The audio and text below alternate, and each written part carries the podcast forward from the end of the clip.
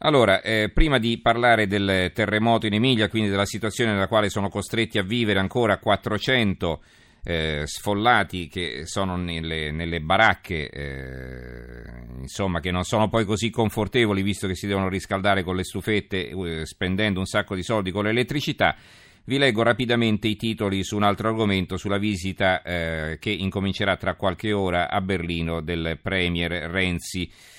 La Stampa, per presentarla, ha un'intervista al ministro degli esteri Gentiloni. Gentiloni, Europa a due velocità.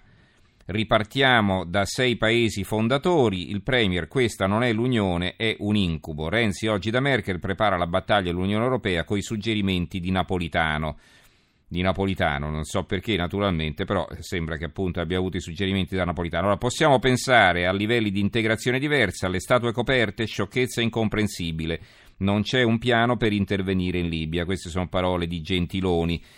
E poi Gian Enrico Rusconi, germanista, che scrive nel suo editoriale un nucleo forte per creare una strategia, questo è il titolo, il ministro Paolo Gentiloni ha rotto il tabù verbale, è giusto discutere di un'Europa a due velocità, opposte visioni devono e possono convivere.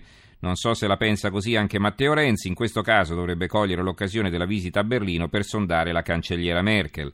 Ovviamente non ci aspettiamo nessuna dichiarazione ufficiale, dopotutto l'idea originaria di un nucleo forte europeo trainante rispetto ad altre situazioni nazionali risale a Wolfgang Schäuble, l'attuale potente e leale ministro della cancelliera. Ecco, c'è però un problema, lo dico così via etere, sia a Gentiloni sia a Rusconi.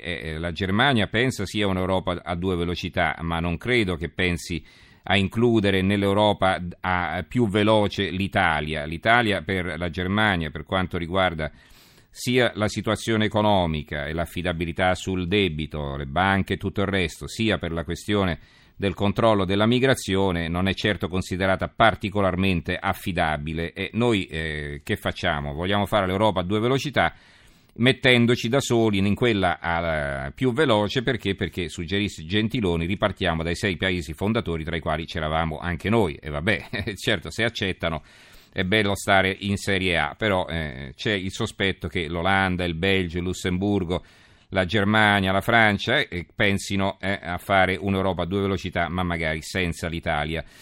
Reportage dalla Svezia degli 80.000 rimpatri, troppi migranti abbiamo paura, scrive la Stampa, sono qui da 11 anni e mai prima d'ora ho avuto paura, adesso sì perché ora siamo noi e loro.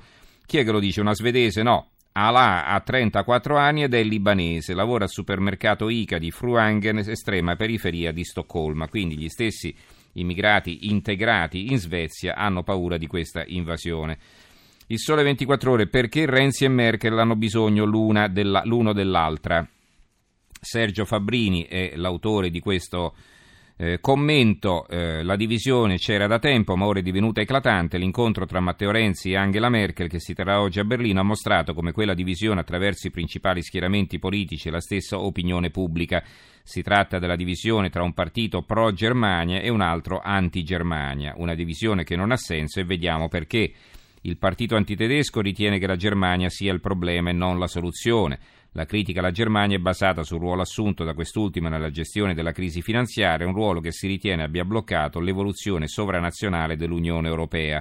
Le cose però non sono andate proprio così, l'Eurozona si è data strumenti e politiche che la Germania aveva originariamente rifiutato, ad esempio la Banca Centrale Europea è divenuta un prestatore di ultima istanza, è stato istituito un meccanismo europeo di stabilità per aiutare il riaggiustamento dei paesi in difficoltà finanziaria e la Commissione ha ricevuto nuovi poteri di implementazione. Per il partito pro-Germania invece il problema siamo noi, mentre la Germania è la soluzione.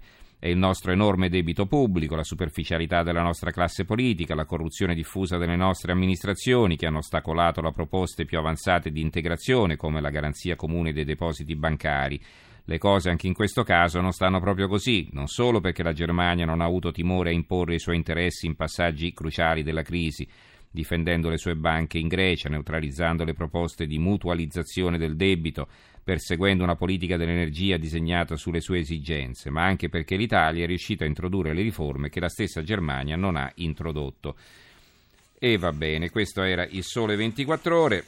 Italia oggi, la Merkel è isolata ma non finita, per Renzi oggi è il momento di stabilire un'alleanza utile a entrambi, scrive il corrispondente da Berlino Roberto Giardina. Poi c'è una vignetta, vogliono far accomodare Renzi su una poltrona, Frau Bundeskanzlerin arriverà subito, la prega di aspettarla nella sala dei trofei, e appesi al muro ci sono le teste di Berlusconi e di Monti, e quindi lo sguardo preoccupato di Renzi. Il Messaggero, Renzi vede Merkel, l'Avvenire, l'Unione Europea deve ascoltare Roma, Germania e Italia più vicine, un'intervista a Manfred Weber che è il presidente del gruppo del Partito Popolare Europeo. Il Fatto Quotidiano, oggi a Berlino Merkel e Renzi mettono assieme le debolezze dell'Europa.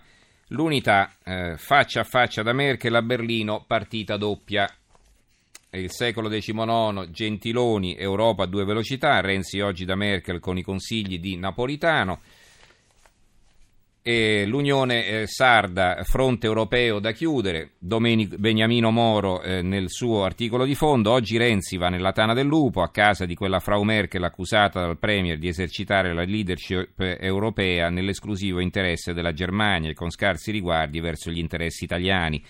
In un momento peraltro in cui l'Unione Europea è divisa come non mai, non solo sui problemi economici cari al nostro Presidente del Consiglio, ma anche sulle modalità di gestione del flusso migratorio che non riesce a controllare, la questione di rifugiati è di importanza vitale per la cancelliera, dalla cui soluzione dipende la conferma della sua leadership politica interna ed europea. Per Renzi invece è di vitale importanza trovare una soluzione onorevole ai problemi economici aperti con Bruxelles, ma si presenta al cospetto della cancelliera indebolito da una narrazione secondo cui il nostro paese non va più in Europa col cappello in mano. Quando scende in campo l'Italia non ce n'è più per nessuno e pretendiamo ciò che ci spetta e via di questo tono. Sono toni non nuovi nella storia d'Italia, nota Paolo Mieli sul Corriere, che hanno precedenti nelle fasi più instabili del nostro passato e che quasi mai hanno prodotto esiti all'altezza degli enunciati. Sono gli stessi toni già usati da Berlusconi, che alla fine del 2011 stavano portando il paese sulla soglia del baratro. Adesso, conclude Mieli, la tentazione di insistere nell'assunzione di posture baldanzose appare di nuovo forte, soprattutto nei modi di rivolgerci alla Germania, un paese che porterà tutti i suoi leader, da Adenauer alla Merkel, ad avere un posto d'onore nella storia.